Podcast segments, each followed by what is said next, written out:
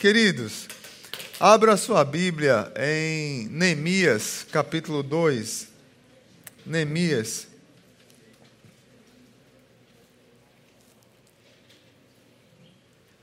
Neemias, capítulo 2. Neemias é um, é um texto que sempre fala com nossa igreja, especialmente quando estamos em momentos de transição. É impressionante isso. Eu acho que eu já preguei alguns momentos cruciais aqui na igreja. Deus falou poderosamente comigo e falou com a igreja através de Neemias, mas foram momentos cruciais de transição.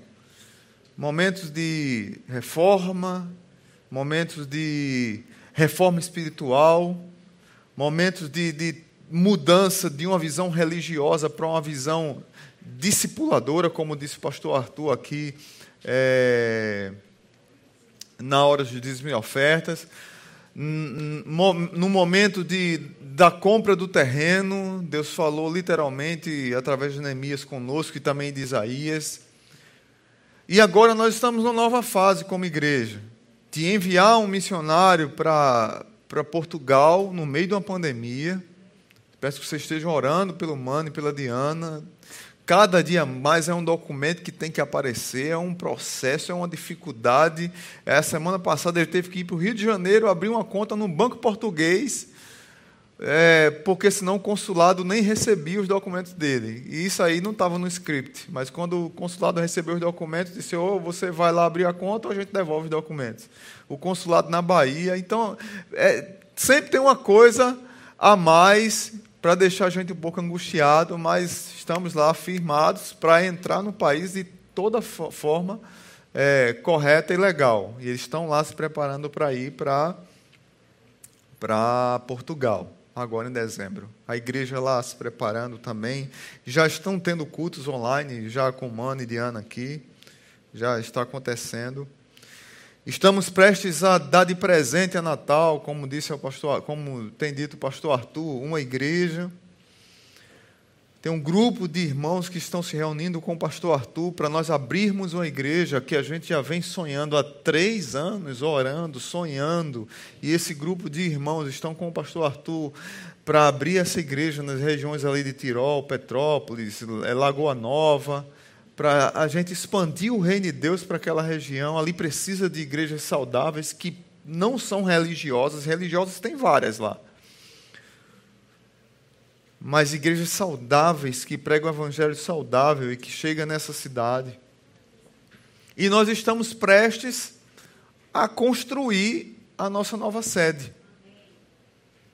Estamos orando por isso, estamos é, nos preparando para isso. Terça-feira, quase toda terça-feira, praticamente, a, a comissão de, de, de, de, construção tem reunião. Próxima terça vamos ter uma reunião com o engenheiro do, do projeto legal. E aí Deus fala comigo novamente através de Neemias. E como ele tem batido no meu coração através de Neemias, de Neemias sobre liderança, sobre formação, sobre organização, sobre planejamento, sobre ação, sobre fé, sobre coragem, sobre garra, sobre perseverança, no meio de uma crise de pandemia. Às vezes eu digo, ah, Deus, o Senhor quer me enlouquecer. Eu, faço essas orações, viu, irmãos, também, viu? Sou ser humano normal. O Senhor quer me enlouquecer. No meio disso tudo, o Senhor está fazendo a gente avançar, avançar mais.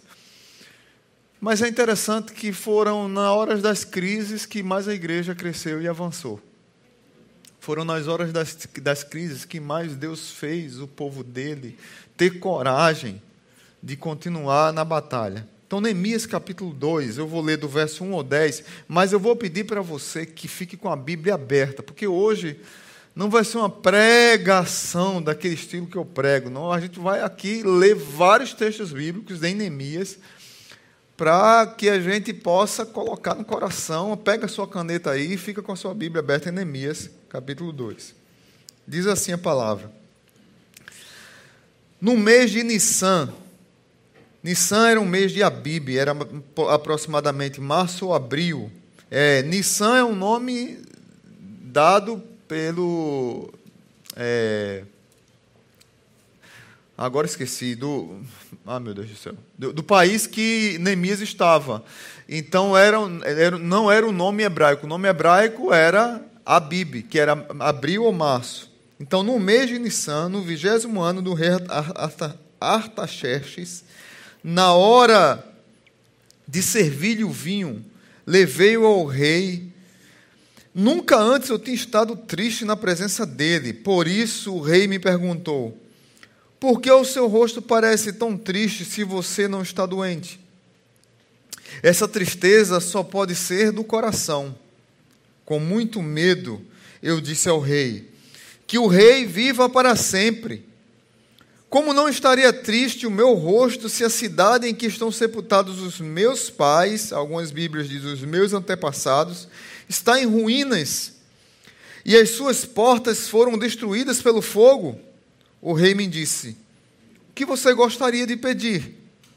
Então orei ao Deus dos céus e respondi ao rei: Se for do agrado do rei, e se o seu servo puder contar com a sua benevolência, que ele me deixe ir à cidade onde meus pais estão enterrados em Judá, para que eu possa reconstruí-la. Então o rei, estando presente, é, e a rainha sentada ao seu lado, perguntou-me: Quanto tempo levará a viagem? Quando você voltará? Marquei um prazo com o rei e ele concordou que eu fosse. A seguir, acrescentei: Se for do agrado do rei, eu poderia levar cartas do rei aos governadores do Trans-Eufrates para que me deixem passar até chegar a Judá. E também uma carta para Asaf, guarda da floresta do rei, para que ele me forneça madeira para as portas da cidadela que fica junto ao templo, para os muros da cidade e para a residência que irei ocupar, visto que a bondosa mão de Deus estava sobre mim o rei atendeu os meus pedidos.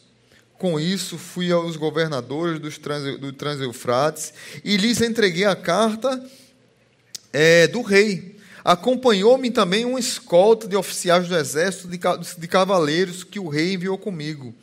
Verso 10, presta bem atenção. Sambalat, o Oronita, e Tobias, o oficial amonita, ficaram muito irritados quando viram que havia gente interessada no bem dos israelitas. Vamos orar. Pai Santo, muito obrigado pelo teu cuidado sobre nós, sobre nossa igreja, sobre os planos que o Senhor tem para nós como povo. Muitas vezes nossas pernas ficam bambas com o tamanho dos projetos do Senhor para nós, mas que o Senhor nos dê garra e força e que nós possamos avançar pelo poder do Teu Espírito e pela ação do Senhor sobre nós. Nos ajuda como o Senhor ajudou Neemias. Que a boa mão do Senhor esteja sobre nós, como esteve sobre Neemias. No nome de Jesus. Amém. Não sei qual projeto você tem. Eu falei para você agora do nosso como igreja, rapidamente que a gente já vem sonhando há alguns anos, já vem pregando e falando e dando dica, olha, vai acontecer isso, vai acontecer isso, vai chegar nesse ponto na igreja. A gente vem falando sobre isso. Mas Neemias é um homem completamente sintonizado com o céu. Eu poderia dizer que Neemias é um empreendedor. Se você for. Fa... Eu já fiz alguns cursos de empreendedorismo e liderança. Usam quem? Neemias. Vai fazer um curso sobre liderança, usa quem? Neemias. Curso de planejamento estratégico usa quem? Neemias. Era um homem extremamente conectado com Deus, mas conectado também com a realidade local, com a necessidade local. A W. Tozer dizia que Deus está procurando pessoas com as quais possa fazer o impossível. Neemias era esse tipo de homem. Como é triste nós olharmos para hoje, para a nossa sociedade, e perceber que nós planejamos apenas aquilo que nós podemos fazer. Quantos de nós aqui têm coragem de planejar um impossível? Eu lembro como se fosse hoje. Eu falo isso aqui com muita tranquilidade de quando Deus falou para mim assim, quando nós compramos o a quem, quem aqui já conheceu o terreno da nossa igreja? Levanta a mão. Já conheceu. Amém.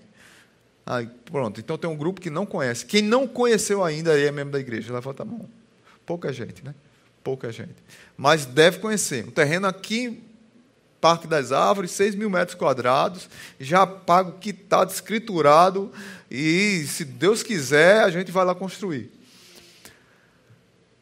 Literalmente, Deus falou comigo assim: olha, se vocês comprarem um terreno, quando tiver tudo bem, tudo da paz, quando tiver tudo na bonança, vai ser na força de vocês. Quando vocês comprarem na hora da crise, vai ser na minha força. Amém? Parece que a gente precisa, às vezes, que Deus dê uma chacoalhada na gente como essa. A perna fica bamba, o medo acontece, porque nós somos humanos e isso é normal. Eu imagino os irmãos, o pastor Arthur, a, a Márcia Andréia, que estão junto com um grupo que a gente está orando, que é um grupo de gente guerreira também que está com eles, para abrir a igreja. Imagina o, o, medo, as angústias, as perguntas que surgem, é normal. E você precisa conversar com o mano indiano, orar por eles. Inclusive, estão numa, se despedindo né, da célula, né? Esse final de semana. Está tendo a despedida deles da célula essa semana estão em algum lugar, não sei onde. É, então, a angústia é normal, gente, é um novo, é algo impossível. Mano está ah, é, abrindo mão por um tempo, é, e se oficializar vai ser de vez. Ele é professor universitário, está deixando de, isso com um bom salário, professor do, do Instituto Federal, para ser pastor em Portugal. Financeiramente vai ganhar umas dez vezes menos. Mas Deus está chamando ele para isso, e ele está indo, e as pernas ficam uma bambas, e como é que vai ser minha família? Como é que vai ficar a história? Como é que vai ser isso agora? Tem coisas que Deus faz que não dá para entender. São os impossíveis de Deus e Deus está procurando, como disse a W. Tozer, Deus está à procura de pessoas com as quais possa fazer o impossível.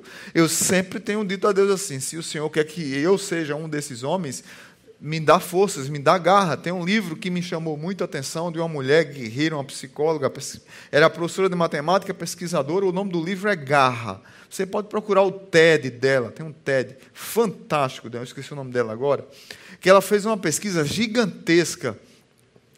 E ela nessa pesquisa ela comprova, ela traz essa, essa comprovação de que as pessoas existem pessoas é, superdotadas, inteligentes, mas muitos desses que a gente acha que é superdotado, inteligente, na verdade eles têm garra perseverança, disciplina. Eles batem na tecla naquilo ali vários anos, vários anos, vários anos, batendo naquela tecla, correndo atrás daquilo, daquele objetivo, vai atrás, corre, para um pouco, descansa, vai de novo e vai, vai, vai até conseguir. E a gente diz: "Poxa, fulano de tal toca piano divinamente bem". Não, ele toca piano faz 45 anos. Eu sou doido para aprender a tocar violão. É, o meu sonho era ser músico, tocar alguma música. Eu gosto de cantar e minha voz é bonita, né? Tirando o Bruno que não gosta, né? Mas eu era doido para tocar violão. Eu já aprendi, tentei entrar em escola de violão umas três vezes. Eu saí porque eu já queria tocar no outro dia, igual a João Alexandre, a João Gilberto. Com dois dias de aula, eu queria tocar igual a João Gilberto. Só isso. Eu disse, só isso, né? Só. Queria fazer o solo de guitarra que o abençoado fez aqui agora. Foi a camisa de Star Wars que deu um peso maior naquele solo. Queridos, não existe isso. Deus pega pessoas disciplinadas, com garra, com perseverança, e Deus faz o impossível. E era uma pessoa assim, obstinada no bom sentido da vida. Faziam 120 anos que Jerusalém estava sem esperança. Insegurança pública, veja bem os temas, viu? Eu não estou aqui falando de. Não venho aqui dizer que eu estou aqui defendendo, porque domingo que vem eleição, não, não é isso não.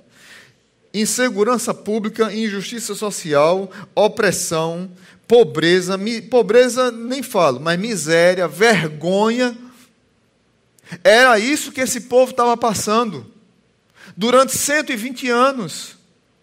Aí Deus levanta um homem que não conheceu essa realidade, provavelmente nasceu no cativeiro, nasceu nessa realidade e ele vem para cá, vendo a cidade do seu povo, dos seus antepassados em ruínas. No capítulo 1, ele sabe da história através do seu irmão. Ele diz a Bíblia que ele chora, que ele sofre, que ele dobra os joelhos, que ele ora por Jerusalém, mas ele faz um plano de ação.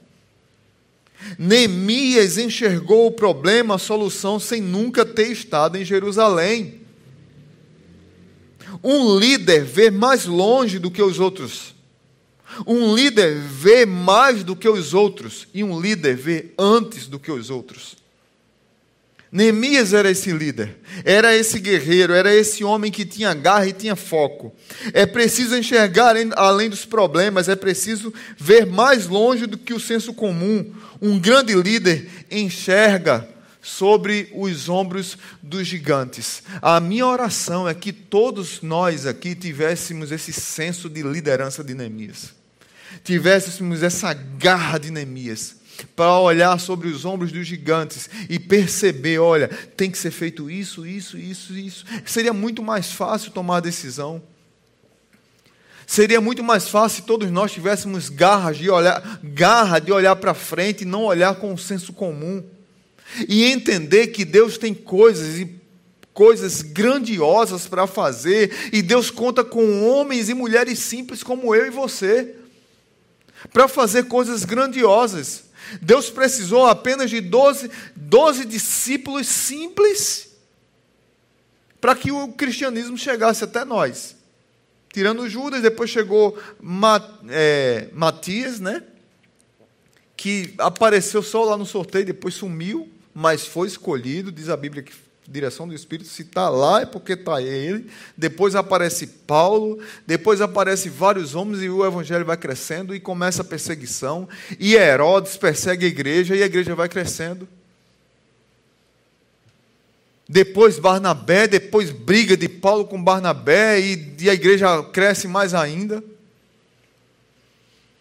Queridos irmãos, o povo unido com a visão além do alcance, com a visão além do senso comum, precisou apenas, no verso, capítulo 6, verso 15, se você quiser anotar, de 52 dias para reconstruir os muros de Jerusalém.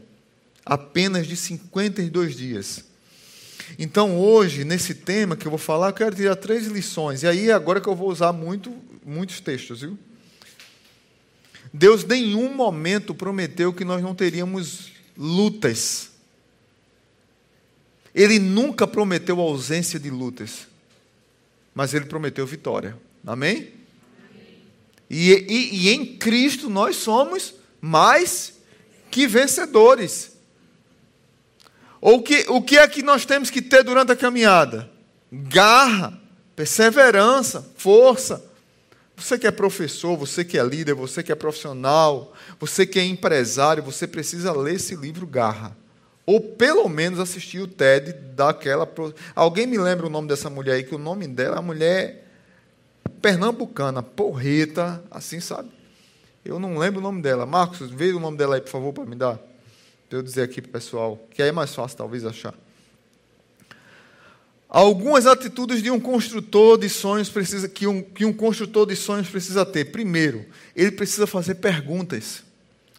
Fazer perguntas. Versos, capítulo 1, verso 2. Capítulo 1, verso 2. Veja comigo, Neemias. Capítulo 1, verso 2. Hanani, um dos meus irmãos, veio de Judá com alguns outros homens, e eu lhes perguntei acerca dos judeus que restaram e os sobreviventes do cativeiro e também sobre Jerusalém. Ele fez pergunta: como é que está o povo? Como é que está a cidade? Como é que está aqueles que sofreram cativeiro? Agora você vai para o capítulo 2, verso 3. Capítulo 2, que a gente já leu, verso 3. Eu disse ao rei que o rei viva para sempre. E aí ele fez a pergunta: como não estaria triste o meu rosto se a cidade em que estão sepultados os meus pais está em ruínas e as suas portas foram destruídas pelo fogo? Ele faz as perguntas corretas, e quando nós fazemos as perguntas corretas, Deus desperta em nós uma coisa chamada vocação. Nem todos têm a mesma vocação. Mas quando nós fazemos as perguntas corretas, surge algo que queima, que arde no nosso coração. E isso nos impulsiona a fazer algo, nos vocaciona a fazer algo. Por que você é enfermeiro? Porque você é médico? Porque você é psicólogo? Porque você é pastor? Porque você é professor? Porque você é músico? Porque você é um, é um profissional é, público? Porque você é militar?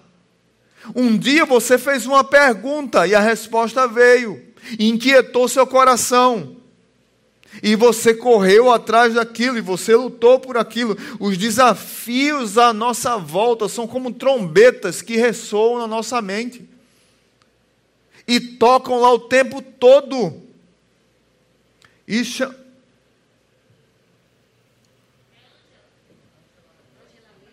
Ah, o nome da mulher, né?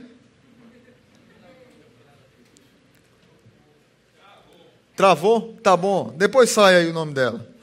Aqui, esse nome aqui, isso mesmo. Angela Dunkworth. Continuou difícil, né? Diga aí, quem é a turma do inglês aí? Diga aí o nome dela. Angela é minha tia. Do Bruce Lee, né? Ela é bem, ela é peça chinesinha mesmo, isso mesmo. Ah, é Angela Lee mesmo o nome dela? E esse nome aí agora que eu sei? Muito bem, olha aí. Então você já conhece, né? Ah, viu, né? Tá certo. Pronto. Esse livrinho aí. Que livrinho abençoado. Obrigado. Deixa eu sair da frente, né? O poder da paixão e da perseverança. Vale a pena você ler esse livro. Esse livro me deu. Era, é, virava uma página, aí, aí, puf, aí eu voltava. Aí, puf, só, só tapa, sabe? Tapa gospel. Quando abrimos nossos olhos para a realidade à nossa volta, o nosso coração é aquecido, irmãos. Os nossos pés são acelerados, as nossas mãos são acionadas, a obra é feita. Nós começamos a ganhar coragem de fazer as coisas, porque nós descobrimos a vocação e sabemos o que é certo a fazer. O verso 17, veja comigo, verso 17 do capítulo 2. Então eu lhes disse, capítulo 2, verso 17: Vejam a situação terrível em que estamos, que estamos. Jerusalém está em ruínas e suas portas foram destruídas pelo fogo. Venham, vamos reconstruir os muros de Jerusalém para que não fiquemos mais nesta situação humilhante. Também lhes contei como Deus tinha sido bondoso comigo e o que o rei me tinha dito. Eles responderam: Sim, Vamos começar a reconstrução. E se encheram de coragem para realizar, pela realização desse bom projeto. Amém? Sim, vamos. Vamos começar a construção. E se encheram de coragem. Domingo passado eu falei, domingo retrasado eu falei sobre coragem. Às vezes os projetos são difíceis demais, mas nós fazemos as perguntas, Deus dá respostas. Deixa eu dizer uma coisa para você: se você não quer mudar, não faça perguntas a Deus. Se você quer continuar na sua vida na mesmice, não faça perguntas a Deus. Se quiser continuar na inércia, não faça perguntas a Deus, mas como igreja, como um povo, como um ser humano, como um profissional, como marido, como pai, como um líder, como empreendedor, se você quer fazer perguntas a Deus, saiba que Deus vai dar respostas. E se Deus dá as respostas, você vai precisar de ter coragem para reconstruir alguma coisa. Coragem para realizar bons projetos. Deus vai lhe encaminhar para isso. Deus vai dar força. A boa mão de Deus estava sobre Neemias, está sobre a minha vida, está sobre a sua vida. Neemias tinha convicção disso. Nós precisamos ter. Verso 12. Veja a convicção de Neemias no verso 12. Saí de noite com alguns dos meus amigos eu não, isso aqui é ele lá, lá em Jerusalém já. Ele já tinha ido para Jerusalém, viu? Saí de noite com alguns dos meus amigos eu não havia contado a ninguém o que o meu Deus havia posto no meu coração que eu fizesse por Jerusalém. Não levava nenhum outro animal além daquele em que eu estava montado. Deus havia posto no coração dele. Foi algo concreto. Não foi aquelas visões de Deus maluco. Tem gente, eu tive conversas com pessoas esse ano, que em seis meses Deus falou 26 coisas diferentes. Eu, eu, eu tive que dizer, meu, meu amigo, minha amiga, vamos sentar e conversar. É Deus mesmo que está falando? Porque tem pessoas que todo dia têm uma visão de Deus diferente, tem um chamado de Deus diferente. Não, Deus falou isso comigo hoje. Não, porque tenho convicção que Deus tocou no meu coração. Neemias falou com Deus para ele ir para Jerusalém, desfrutar de algo não muito bom, reconstruir os muros, enfrentar a oposição convencer as pessoas a saírem de uma mesmice inerte, miserável, desgraçada de 120 anos. 120 anos de abuso, irmãos. Dos inimigos entrando pela porta, das, das brechas lá arregaçadas as portas os inimigos entrando, zombando, vergonha, humilhação, injustiça social, as mulheres sendo abusadas sexualmente, estupros, violência, os homens lá fraquejados, com vergonha. Neemias foi convocado para entrar nesse meio, é, a realidade era essa.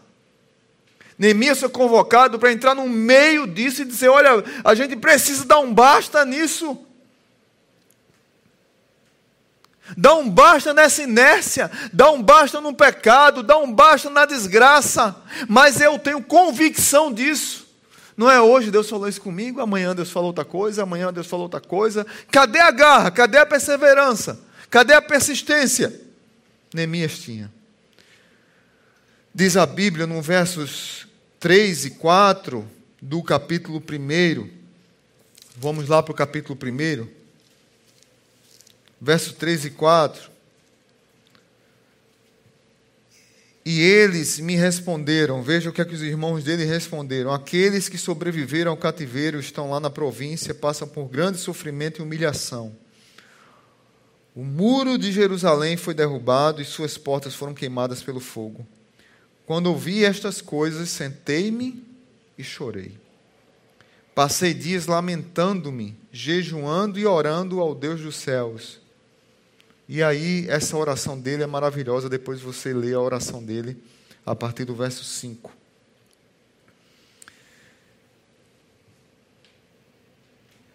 Mas, queridos, quando nós enfrentamos situações na terra, Deus age no céu. Quando nós nos dispomos a fazer a vontade de Deus na terra, Deus age nos céus, porque havia um edito do rei você pode ver isso lá em Esdras. Só voltar um pouquinho, Esdras capítulo 4, versículo 21. Esdras 4, 21 diz assim: Ordene agora a estes homens que parem a obra, para que esta cidade não seja reconstruída enquanto eu não mandar. Havia uma ordem do rei provavelmente o pai desse rei aqui,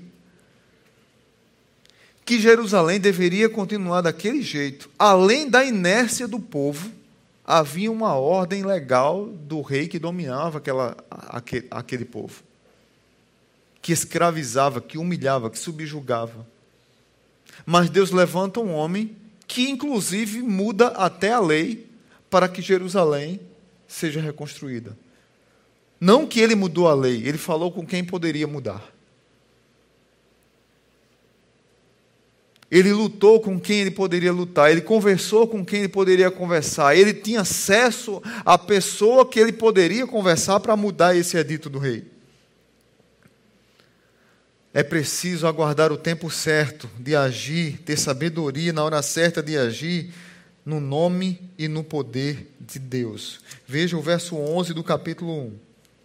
Capítulo 1, verso 11.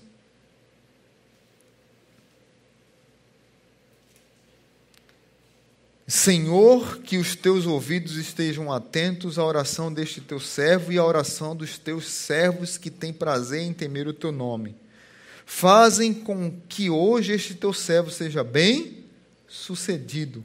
Concede-lhe a benevolência deste homem.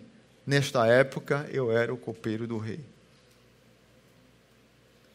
Deus me dá uma oportunidade Neemias sabia que tinha uma legislação para Jerusalém continuar daquele jeito. O povo, além da inércia, ainda tinha uma lei por cima que a desgraça era maior ainda. Se o povo é inerte e ainda tem a lei para manter aquilo, o que é que vai acontecer? Senhor, me dá uma oportunidade. Seja benevolente para comigo, eu vou falar com esse homem. Neemias passou quatro meses orando, jejuando e chorando, mas ele não ficou apenas nisso, ele planejou algo para fazer por causa de uma coisa. Um construtor de sonhos, ele faz perguntas. Ele fez perguntas. E quando ele fez as perguntas, ele começou a responder, e Deus começou a colocar no coração dele as respostas. Aconteceu foi o que? Um planejamento estratégico. Eu e você precisamos fazer perguntas e colocar no papel para mudar coisas na nossa vida, para ter coragem de dar passos mais ousados, para sair de buracos que nós estamos entrando.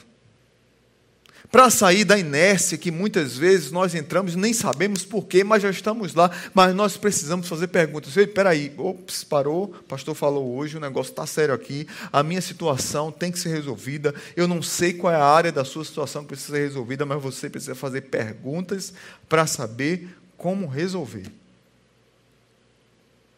E você precisa ter coragem, porque senão como é que você vai construir sonhos? E Deus quer que você construa sonhos impossíveis. Amém? Segunda lição: um construtor de sonhos precisa agir corretamente diante de Deus e dos homens. Do verso 2 ao 9, do verso 1 ao 9, que a gente já leu, Neemias demonstrou tristeza na frente do rei, porque o problema do povo agora se tornou seu problema. Ele age diante do rei como ele já agiu no verso do verso 5 até o 11 do capítulo 1. Ele age diante, ora diante de Deus, agora ele está diante do rei. Ele age corretamente. Neemias sente o fardo do povo nos seus ombros. Qual é o fardo que você está sentindo? E que precisa ser mudado e moldado para que o sonho seja construído para que algo aconteça de mudança na sua vida, de renovo na sua vida. Ele, ele sentiu esse fardo, ele não esconde seus sentimentos, ele não sente vergonha do seu povo, ele está pronto para sacrificar a sua. Veja bem, Neemias, gente, a situação de Neemias era muito boa. Ele estava estável financeiramente, ele tinha status, ele tinha conforto, ele tinha conquistas, ele tinha prosperidade, e ele vai reconstruir uma cidade. Por mais que você diga, não, pastor, ele foi lá, mas ele ia voltar. Mas, mas vale a pena pagar o preço de ir? Vale a pena chorar por um povo rebelde, idólatra, que esqueceu do seu próprio Deus, só é você ver a oração dele no capítulo 1. Vale a pena eu abrir mão disso, que eu estou aqui Provavelmente Neemias cursou as melhores universidades é, de onde ele estava para trabalhar junto com o rei, para ser respeitado pelo rei, para ter a confiança do rei. Se eu vou largar tudo isso para, para esse povo, Deus incomodou seu coração para ir lá. Foi para plantar uma igreja, foi para começar um projeto social foi para começar a cantar, foi para trabalhar, num, fazer um concurso público, porque nesse lugar público eu quero fazer a diferença. Como eu vi uma vez um testemunho de um procurador que disse: Não, pastor, eu estudei muito porque eu queria trabalhar com esse tipo de público, com esse tipo de situação, porque eu via a injustiça social nessa realidade aqui E eu queria estudar para isso, e ele passou e é procurador federal e trabalha com isso.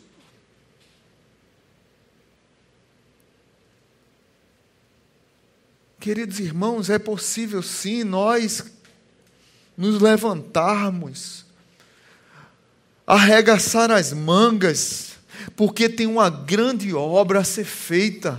O agir de Deus precisa da minha vida e da sua vida, o agir de Deus precisa da, da minha coragem, da sua coragem. Nós precisamos dar o primeiro passo. No verso 3 do capítulo 2, veja o que é que diz. Capítulo 2, verso 3. Eu disse ao rei. Não, o, o, o, o 4, perdão. O rei me disse: O que você gostaria de pedir? Então orei ao Deus dos céus. Ele orou rapidamente e respondi ao rei: Se for do agrado do rei e de seu servo puder contar com a sua benevolência. Veja, ele tinha orado já por benevolência no capítulo 1. Que ele me deixe ir à cidade onde meus pais estão enterrados em Judá, para que eu possa reconstruí-la. Neemias demonstra tato na abordagem, na habilidade de fazer perguntas, no trato com o rei. Ele não ficou só como os judeus geralmente ficavam, é idolatrando a cidade de Jerusalém, com saudade da cidade. Ele, ele pensou nas pessoas. A minha cidade está ruim, mas lá é a cidade, a terra dos meus ancestrais. E o meu povo que está lá está sofrendo. É o povo. A chuva está chegando. Ô, chuva, está forte lá fora.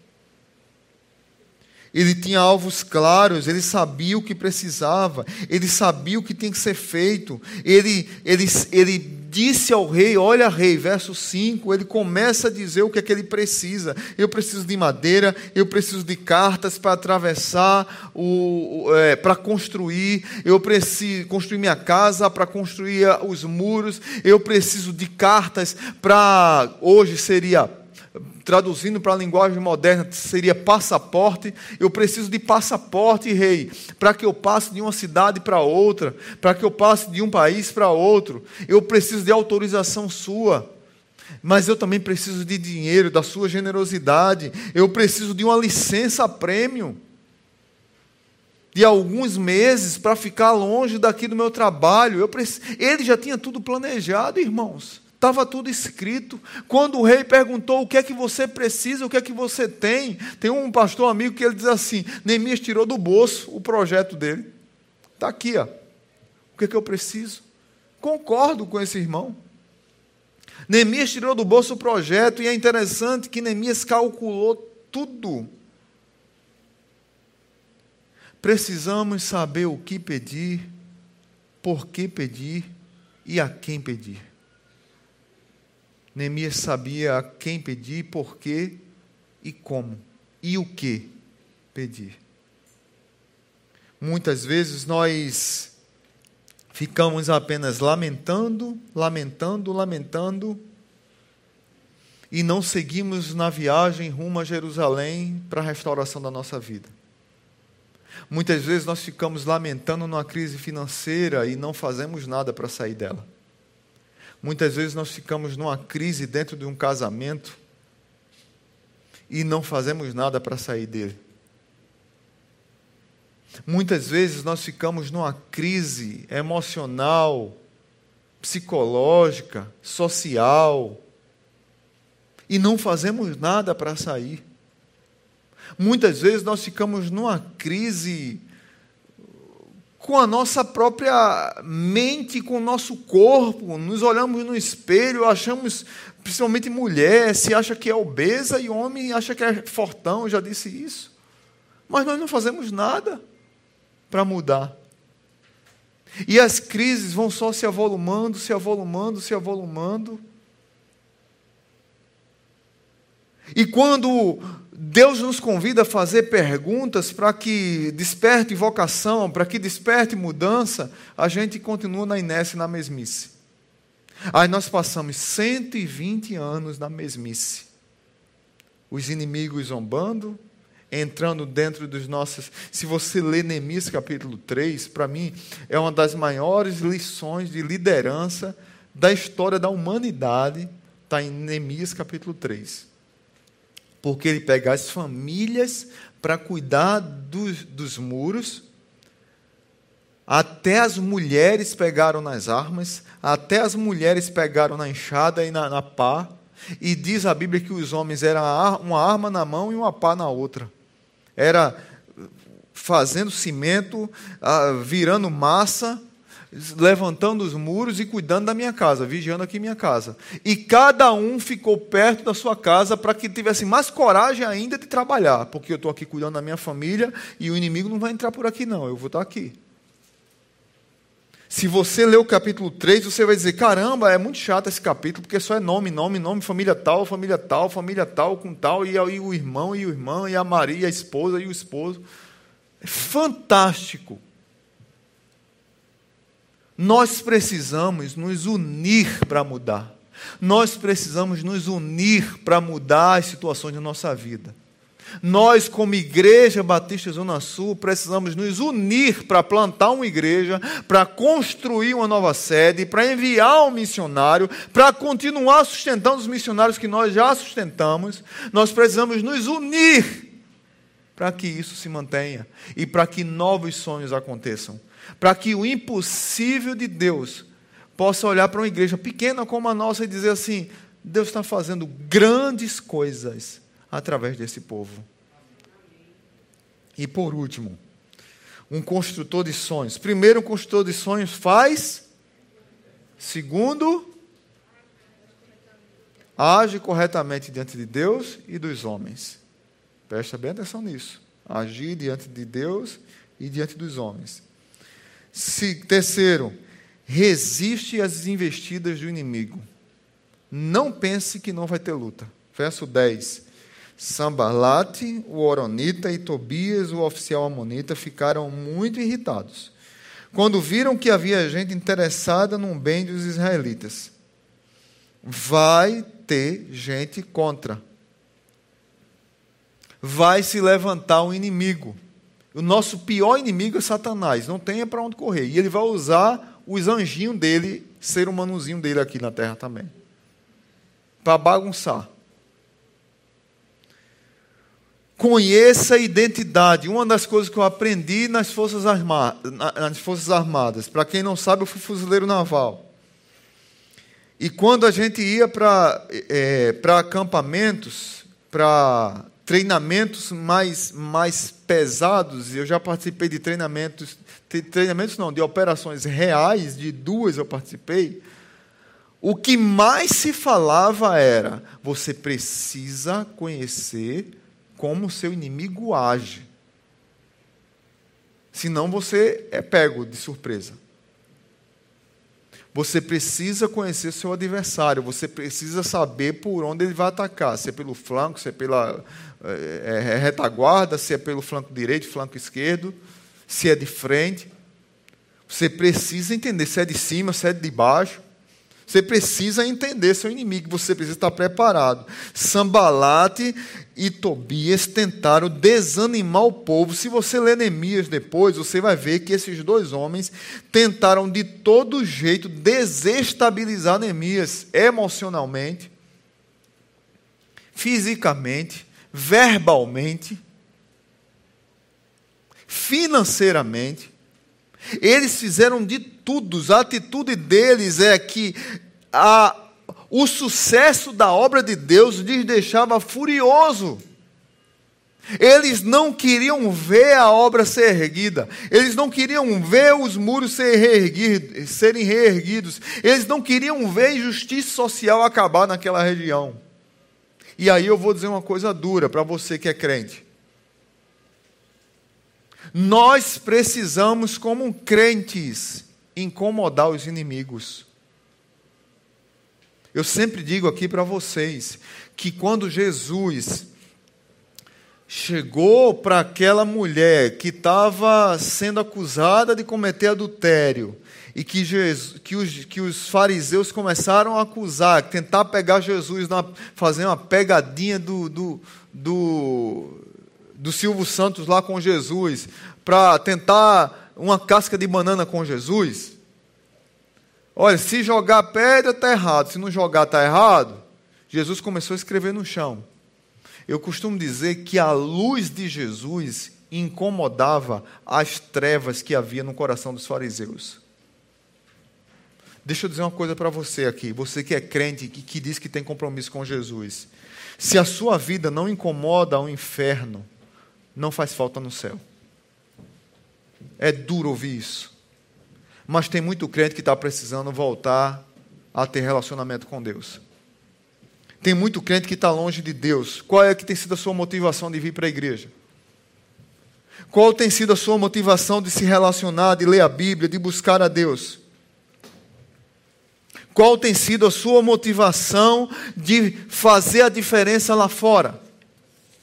É só você dizer eu sou crente porque está na moda ser crente, porque não sei quem é crente, porque tal pessoa é crente? A nossa vida ela tem que marcar onde nós passamos. Aonde você passar, o rastro de Jesus tem que ficar. Onde você passar, a luz que brilha no meio das trevas tem que ficar. Você precisa ser bênção, sal da terra e luz do mundo. Porque dificuldades nós vamos enfrentar os inimigos o tempo todo, vão querer resistir, derrubar a minha vida e a sua vida. E por último, vá lá para o capítulo 4, para a gente só encerrar aqui, eu quero ler alguns versículos do capítulo 4. Minha hora já extrapolou. Nós precisamos orar, jejuar, dobrar os joelhos. Capítulo 4, verso 4 e 5. Confie em Deus de todo o seu coração, diz assim a palavra. Ouve-nos, ó Deus, pois estamos sendo desprezados. Fazes cair sobre eles a zombaria e sejam levados prisioneiros como despojo para outra terra. Não perdoe os seus pecados nem apagues as suas maldades, pois provocaram a tua ira diante dos construtores, diante dos construtores de sonhos. O inimigo levanta pessoas para querer destruir os sonhos e planos de Deus seu casamento está quebrado e Deus quer reconstruir o sonho do seu casamento, pode haver pessoas querendo derrubar esses sonhos. Sua vida financeira está uma bagunça e você quer reconstruir a sua vida financeira. Seu relacionamento, amigos, você tem uma amizade maravilhosa com alguém e chega um inimigo lá querendo derrubar essa amizade. Cuidado, presta bem atenção. Tem muitos Tobias e Sambalates por aí. Muitos. Verso 9 do capítulo 4, veja o que aqui diz. Mas nós oramos ao nosso Deus e colocamos guardas de dia e de noite para proteger-nos deles. Ou seja, respeite o inimigo saiba que ele está ali. Ponha guardas. Ponha guardas para vencê-lo. Verso 13, veja o verso 13. Por isso posicionei algum, algum do povo atrás dos pontos mais baixos do muro, nos lugares abertos, divididos por famílias, armados de espadas, lanças e arcos. Ou seja, reforce os pontos fracos. Amém? Você tem ponto fraco? Você precisa de reforçar esse ponto fraco para não cair, para não deixar o inimigo invadir. Verso 14. Fiz uma rápida inspeção e imediatamente disse aos nobres, aos oficiais e ao restante do povo: Não tenham medo deles. Amém? Amém. Vamos dizer juntos? Não tenham medo deles. Lembrem-se de que o Senhor é grande e temível e lutem por seus irmãos, por seus filhos e por suas filhas, por suas mulheres e por suas casas. Neemias era um estadista, gente. Era um cabra macho mesmo, assim, sabe? Diferente. Lutem, tenham coragem, não tenham medo, ou seja, tranquilize as pessoas, a vitória virá. Amém? E capítulo 6, verso 3, para encerrar. Capítulo 6, verso 3. Recuse-se recuse a parar o seu trabalho para Deus. Capítulo 3, verso 6. Capítulo 6, verso 3.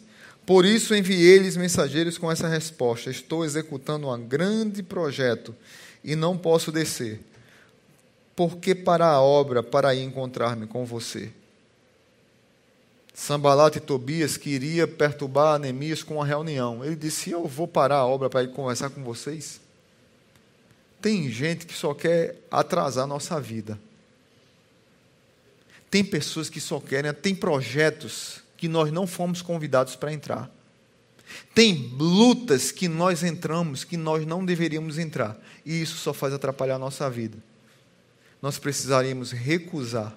Eu sempre tenho dito aqui na igreja: menos é mais. Fazer menos com mais qualidade ou excelência. É muito melhor. Você precisa aprender a dizer não. E uma reunião com Tobias e Sambalat, para quê? Se eles não só queriam a, a desgraça do povo de Israel. Depois, para que você anime sua fé, você leia novamente o capítulo 4 todo, do verso 16 ao 23. Não são, para encerrar, não são os grandes homens que transformam o mundo, mas homens fracos nas mãos do grande Deus. Amém?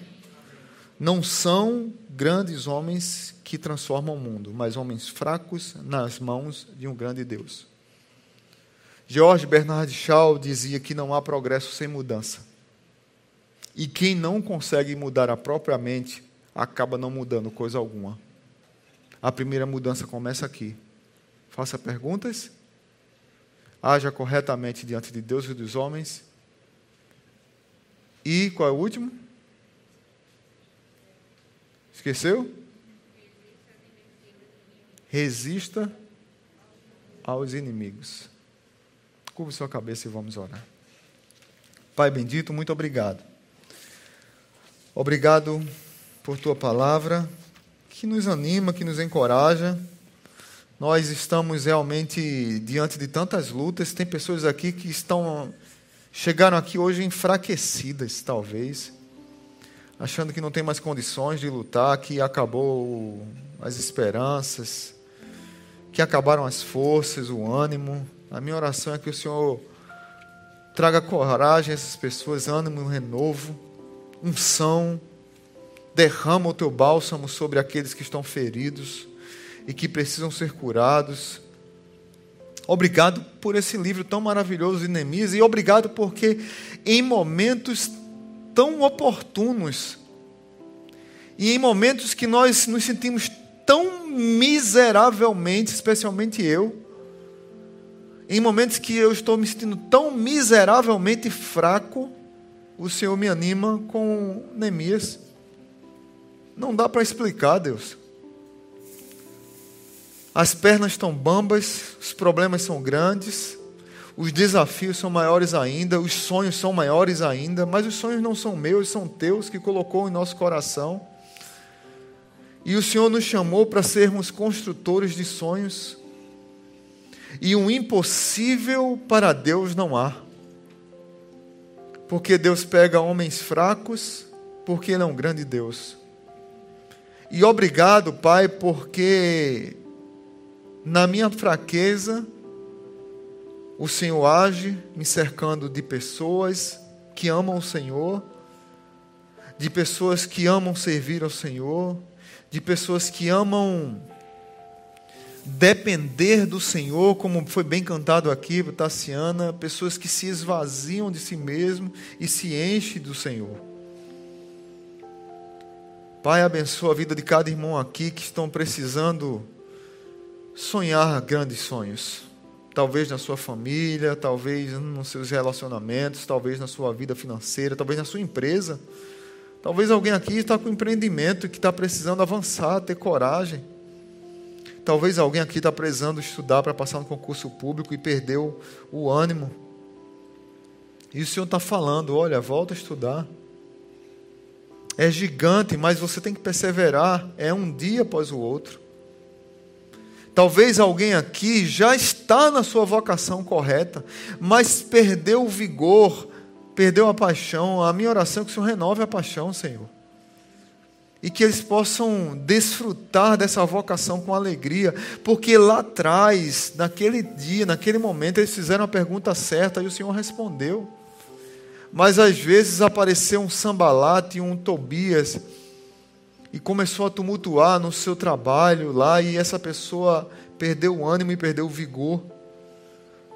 Que eles possam fazer como Neemias: olha, eu não tenho tempo agora para você, eu vou continuar o meu trabalho aqui. E que eles continuem agindo bem diante de Deus e dos homens. Pai Santo, abençoa as famílias que estão aqui presentes. Todos eles que o amor de Deus o Pai, que a graça maravilhosa de Jesus e que a comunhão do Espírito Santo nos acompanhe, nos dá uma semana abençoada e que saiamos daqui como construtores de sonhos para a honra e glória de Jesus. Amém. Louvado seja Deus. Vamos ficar de pé. Vamos cantar essa música com os irmãos. Semana que vem, vote consciente, culto normal, viu? Se você escrever, só, só antes, deixa eu dar só esse aviso aqui. Semana que vem, culto normal, de manhã e de noite, de tarde. Você pode votar e vir, ou pode vir e depois votar. Vote consciente, pesquise se seu candidato é sério, se é honesto. Se ele é um construtor de sonhos, se ele é um Neemias, de repente, vale a pena essa pesquisa. E dê um abraço em quem você pode abraçar e diga assim: seja um construtor de sonhos. O Senhor tem nos chamado a reconstruir. E o que daremos ao Senhor por todos os benefícios que Ele nos tem feito? Todas as vezes que o Senhor nos chama a reconstruir, é porque Ele tem algo a fazer. Então vamos já agradecer ao Senhor, já louvar ao Senhor por todos os benefícios que Ele nos tem dado.